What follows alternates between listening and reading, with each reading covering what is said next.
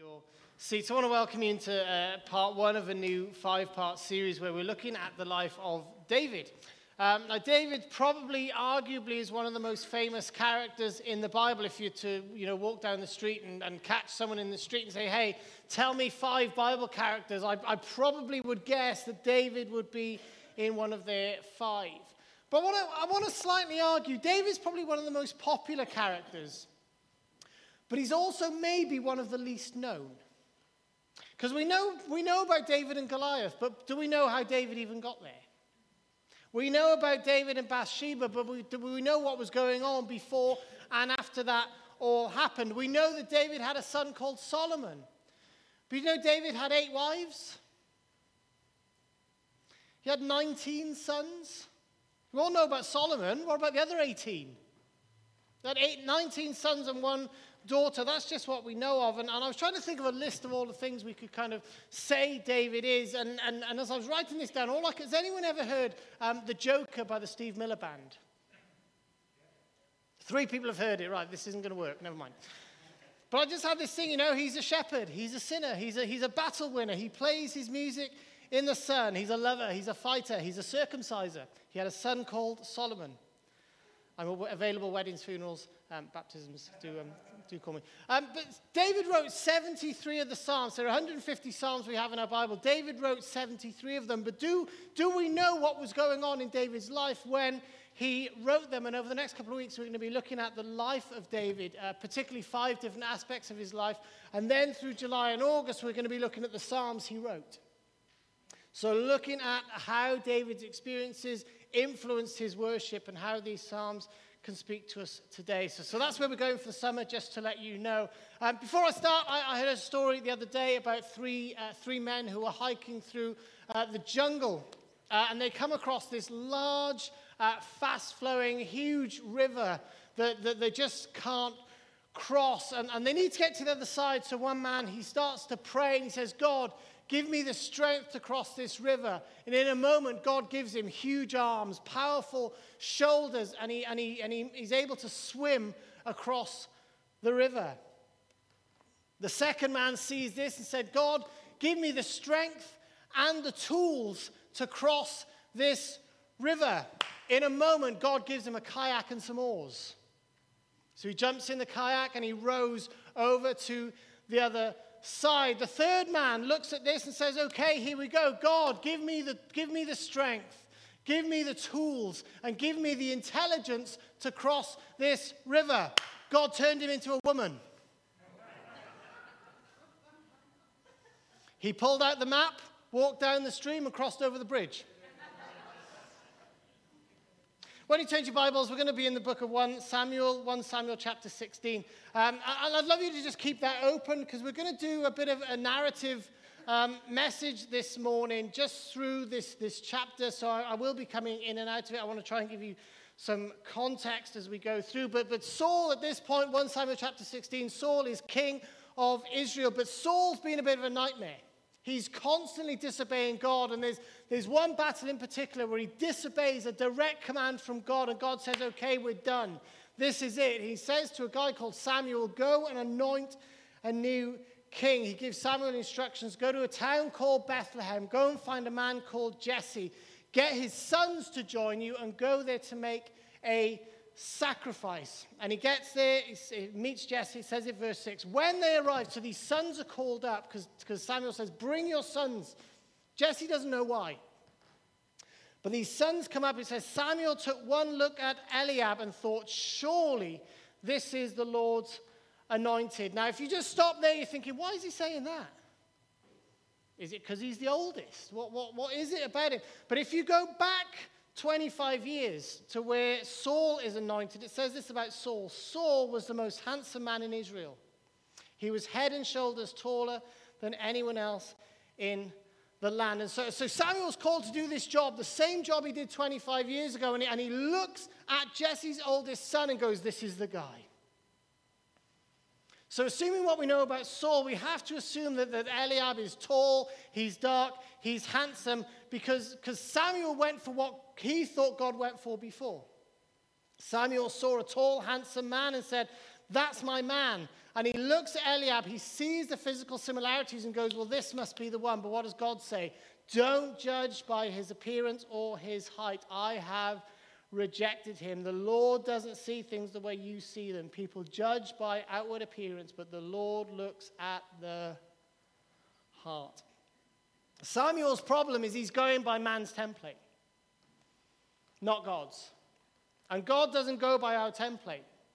God doesn't look at what we look at. God says this in Isaiah My thoughts are nothing like your thoughts. My ways are far beyond anything you could imagine. Just as the, heavens are higher than the earth, my ways are higher than yours. My thoughts are higher than yours. God doesn't think the way we do. His template is way beyond ours. If you think about Jesus, when Jesus is, is on the, the, the, the mountainside and he's teaching these Beatitudes, he says this Blessed are the poor in spirit, blessed are those who mourn, blessed are the meek. And it, and it just sounds wrong. Because he's announcing blessings on you, thinking, well, how, how are these guys blessed? Because Jesus is going against what we naturally think. His ways are above our ways, His thoughts are higher than ours. God doesn't look at things the way we look at things. And Samuel had based his judgment, he, he, he looked at this son and gone, This is the one, because he based it on what was external. And he thought God had chosen Saul for his looks. And when it came to the next king, Samuel went, Well, it's got to be this one. God's got to do the same. But God says, No, you, you, you misjudged it. I don't look by outward appearance, I look at the heart. 2 Chronicles 16, we read this verse a few times over the last few weeks. It says this The Lord searches the earth in order to strengthen those whose hearts are fully committed to Him. Can I tell you, church, God's looking at your heart. And He's looking for people whose hearts are fully committed to Him. He's not looking for the best looking, He's not looking for the tallest, He's not looking for the most talented. He's searching for the committed. And when He finds them, he strengthens them. David's son Solomon said this God, give your people what their actions deserve. You know each human heart. He knows your heart. He knows what's in it and he knows what shouldn't be in it. And he wants to, to and he also knows what he wants to put in it, by the way. And, and he wants to, to strengthen your heart. He wants to strengthen you as long as you're committed to him. And, and Samuel get, gets the point quite quickly. And we read this time as we go through these sons, and you can read it in your Bibles. Samuel doesn't say anything, he just calls the sons forward and waits for God to speak.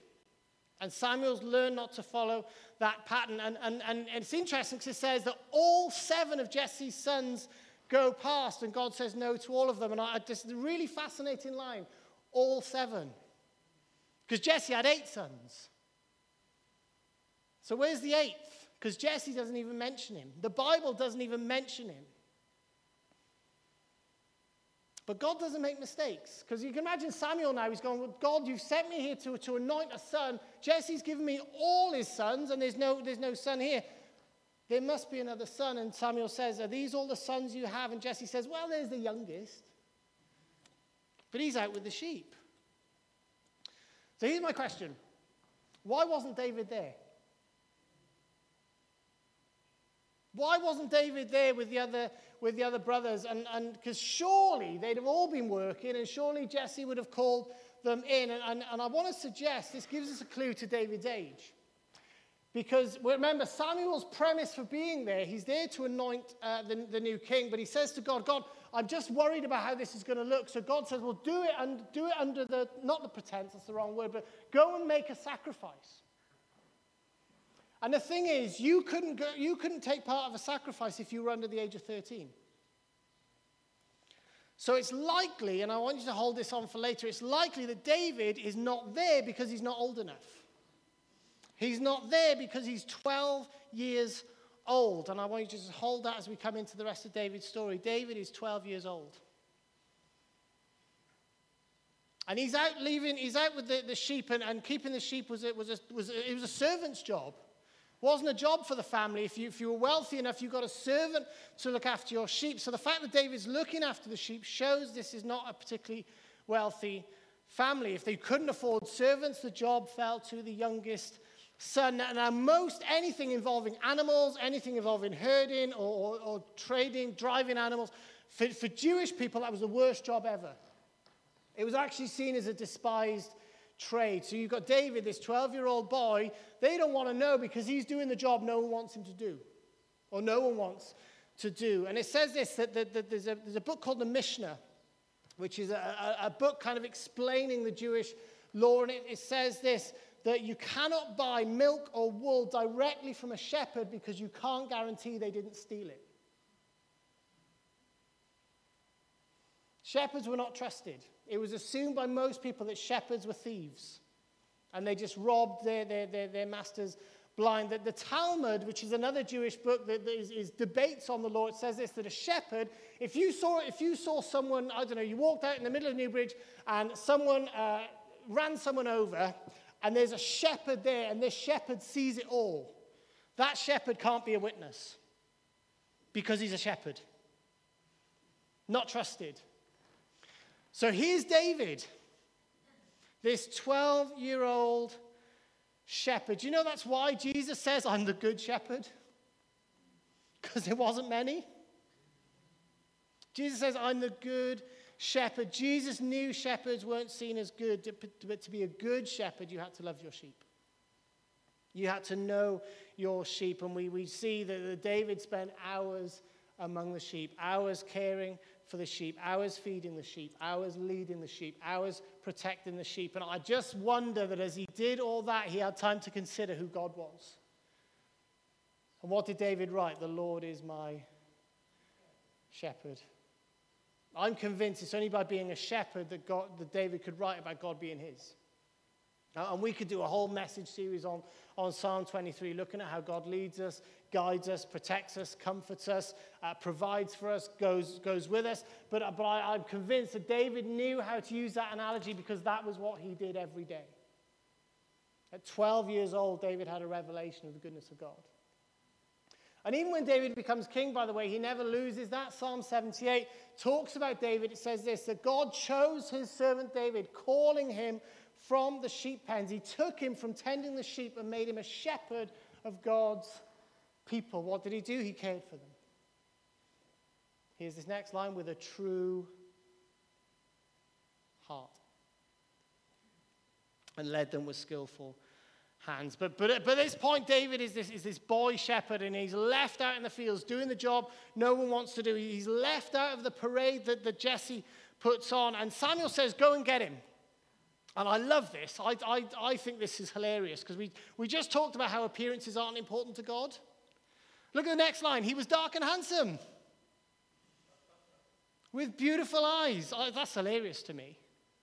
You know, God doesn't look at outward appearances, but David was good looking. And I'll notice this is a focus on the eyes. He had beautiful eyes. Now, if someone said to me, You've got beautiful eyes, I'd be a bit concerned. But, but why is that important? And I put this on the screen. I apologize if this is a bit small, but if you look at how many words the words seeing or looking are used here, and then right at the end, it, it talks about David's eyes being beautiful. And, and I wonder if God is encouraging us to see things the way God sees them. And, and, and, and we know that God sees something in David that no one else sees. So I want to suggest it's, it's maybe David's eyes are beautiful not because of the way they look but because of the way they see. That if David's a man after God's own heart, he sees things the way God sees them. That David has the heart God is looking for. And because David's heart is right, he can see what God sees.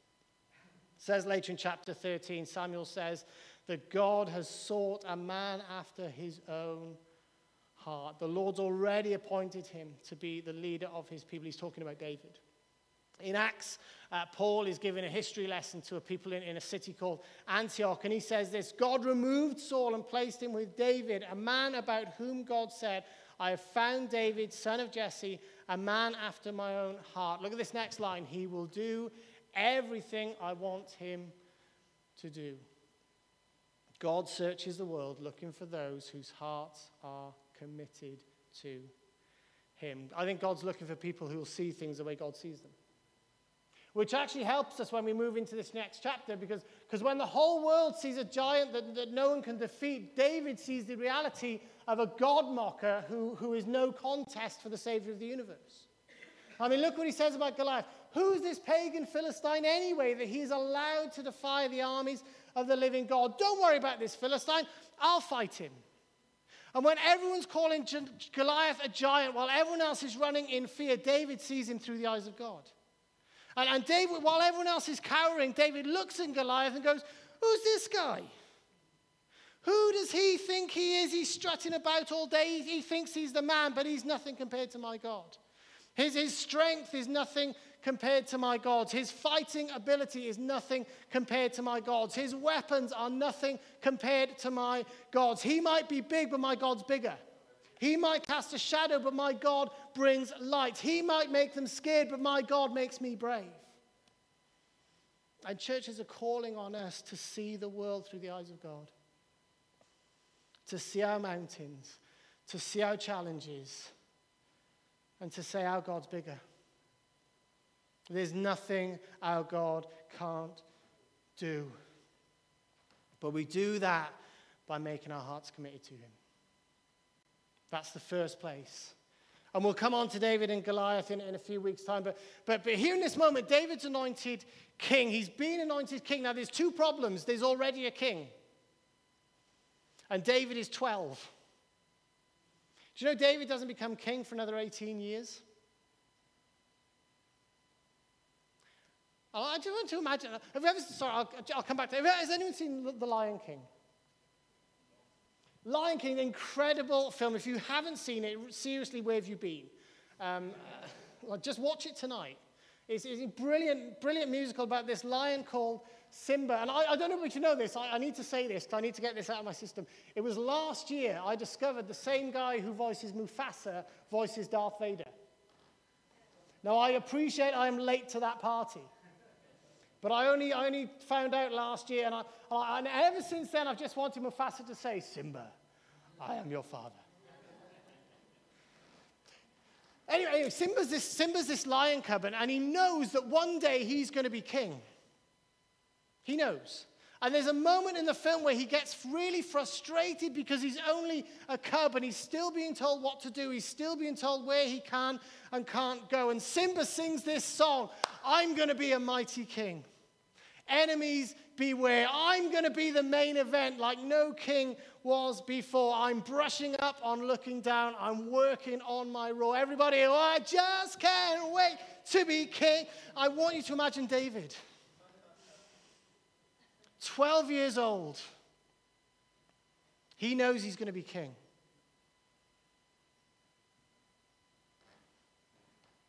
And this prophet from God comes all the way to Bethlehem, not just to pray over him, not just to bless him, but to anoint him king. Can you imagine David the next day when his brothers start ordering him around? When his brothers start telling him what to do? Actually, when he goes to fight Goliath, we'll see that in a, in a few weeks' time, his brothers tell him off when he gets there. And I just wonder, because if that was anyone else, they'd be singing this. No one saying, do this. No one saying, be there. No one saying, stop that. No one saying, see here. I just can't wait to be king. It's a 12 year old boy. And I wonder if he lived with that tension, but what do we see in his life? He just went back to the fields. He tended his sheep practiced his harp. He worked on his, his stone slinging. His heart wasn't committed to his own glory, his heart was committed to God. As we move into this next section of this, this story, we're, we're left with a question how, how was David going to become king?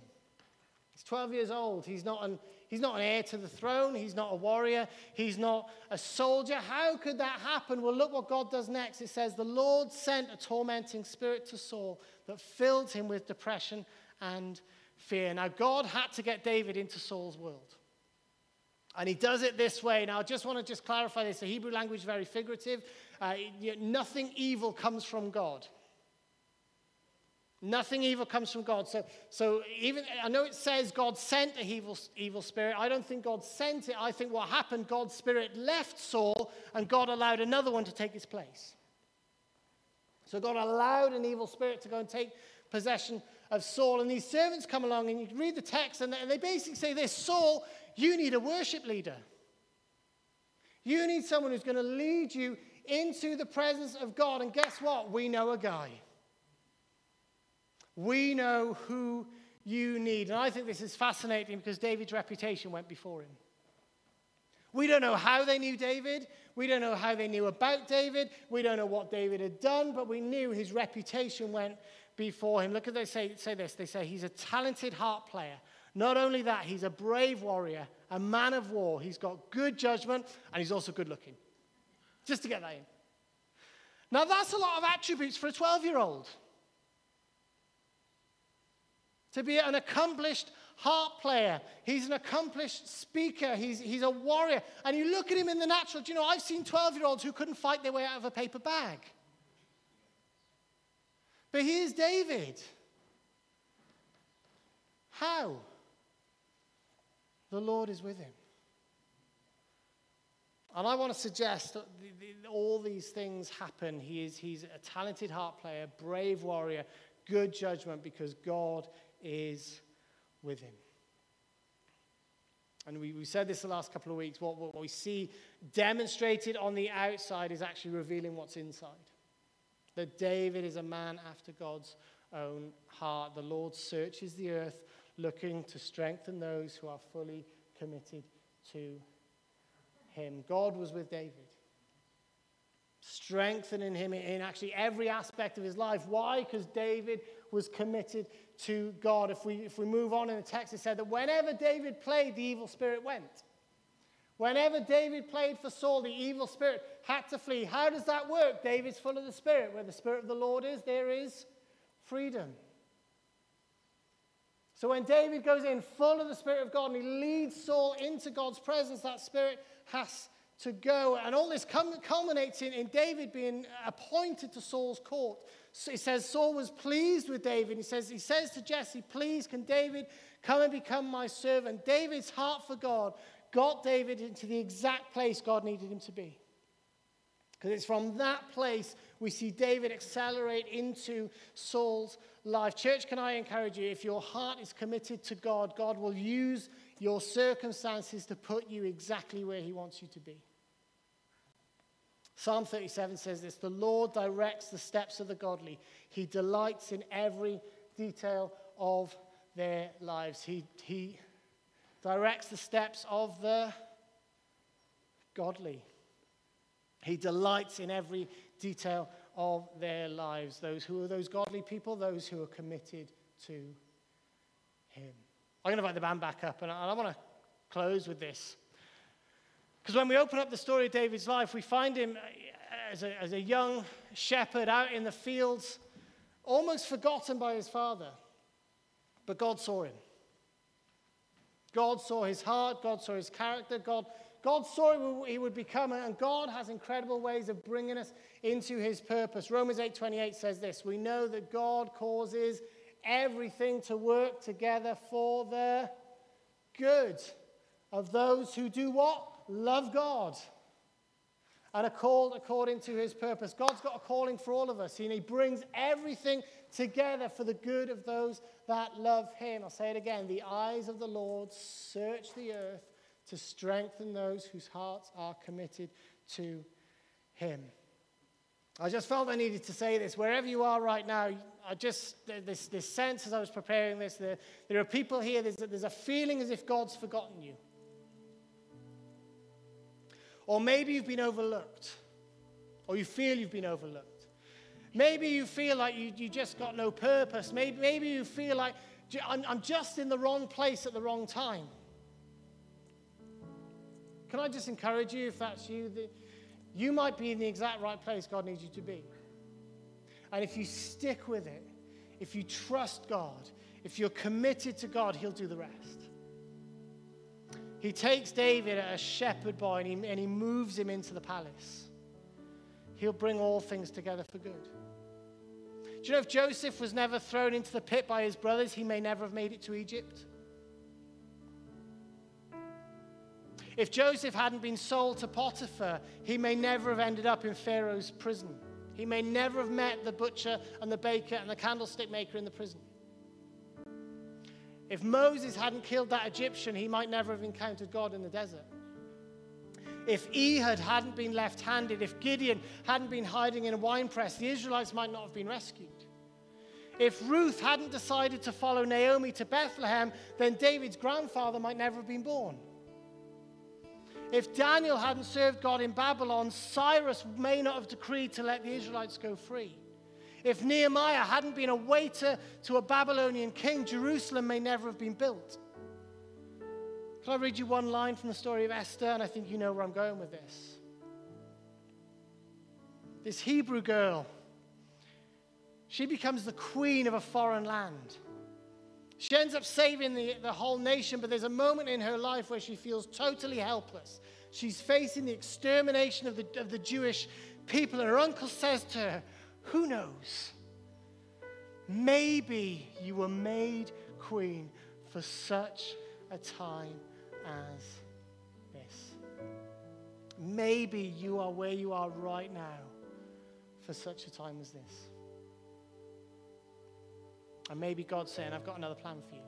I've got another step for you. Just trust me. Just commit to me. Get a heart after mine, and I'll strengthen you. I'll give you the strength if you commit to me. I'll bring all things together for good. I'll bring light to your darkness. I'll bring peace to your chaos. I'll bring life to your dead places. Just trust in my goodness. Trust in my faithfulness. Psalm 37 says this Commit everything you do to the Lord. Do what? Trust Him, and He will help you.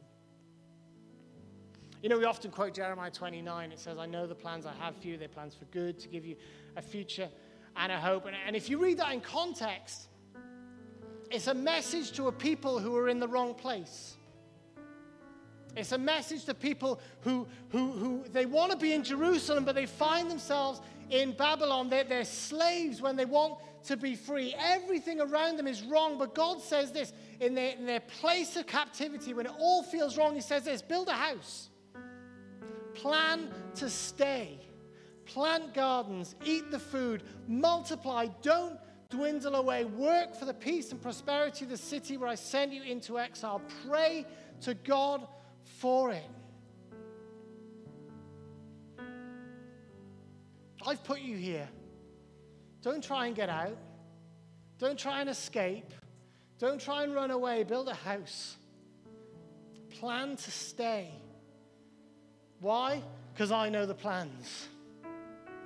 I know the plans I have for you. They are plans for good. They are plans to give you a future and a hope. When you pray, I will listen if you look for me wholeheartedly, with your whole heart, with everything you are, if you look for God, if you, you fully commit to Him, what happens? You'll find Him. It says that He'll end your captivity and restore your fortunes. And I want to encourage you, wherever you are, whatever is going on in your life, look for God with everything you've got. Look to His goodness. Look to his faithfulness, look to his mercy, look to his justice, look to his grace. Commit everything you do to God in your place, where you are, and he will help you. Why don't we stand together? Father God, would you help us to trust in your faithfulness? Help us to trust in your goodness. Help us com- to commit to serving you, to serving the plans you have for us right here and now. God, we just want to say we love you. We thank you for your goodness. We thank you for your faithfulness, and we commit our lives to you again. God, forgive us if we've lost our focus. Forgive us if we've become half hearted. We, we choose in this moment to turn to you with all our hearts, all our minds, all our souls just because you're worth it. Because you're worthy. We choose to live to honor everything you've done in our lives. God, we surrender our lives over to you. We give you everything so that you might have your way in our lives.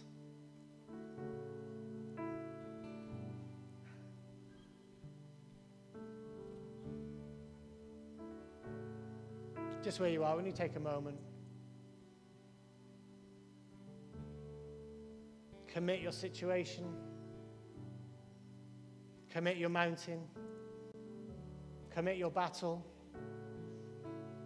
Commit your confusion. Commit your frustration. Commit your questions.